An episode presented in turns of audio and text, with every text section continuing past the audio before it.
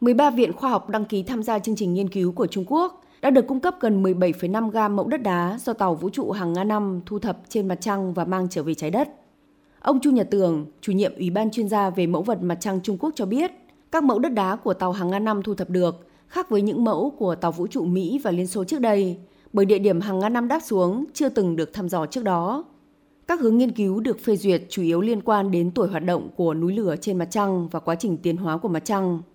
Thông qua nghiên cứu các mẫu vật này, con người sẽ có những hiểu biết mới về sự tiến hóa của mặt trăng và các hành tinh, cũng như khả năng sinh sống của các thiên thể láng giềng của trái đất. Trong số các mẫu đất đá được cung cấp, có 157,6 mg tấm mỏng, 868,8 mg mảnh vụn và 16,45 g mẫu bột. Ông Lý Xuân Lai, Phó Tổng thiết kế giai đoạn 3 chương trình thám hiểm mặt trăng của Trung Quốc cho biết.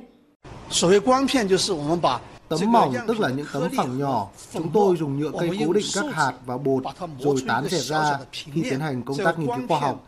Tạo các tấm mỏng là phần việc lớn nhất. Đây cũng là mẫu vật có thể thực hiện rất nhiều nghiên cứu. Ngoài ra còn có mẫu dạng bột và dạng hạt.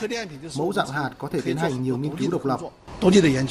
Theo ông Lưu Kế Trung, Giám đốc chương trình thăm dò mặt trăng và vũ trụ thuộc Cục Vũ trụ Quốc gia Trung Quốc, đây là đợt cung cấp mẫu đất đá mặt trăng đầu tiên cho các viện nghiên cứu. Trong tương lai sẽ có nhiều mẫu đất đá khác được cung cấp theo như kế hoạch, với đợt bình xét tiếp theo là vào tháng 9. Bên cạnh đó, Trung Quốc cũng đã đưa việc tàu hàng Nga-6 tiếp tục lấy mẫu mặt trăng và trở về trái đất, lấy mẫu sao hỏa và lấy mẫu trên các tiểu hành tinh vào kế hoạch dài hạn.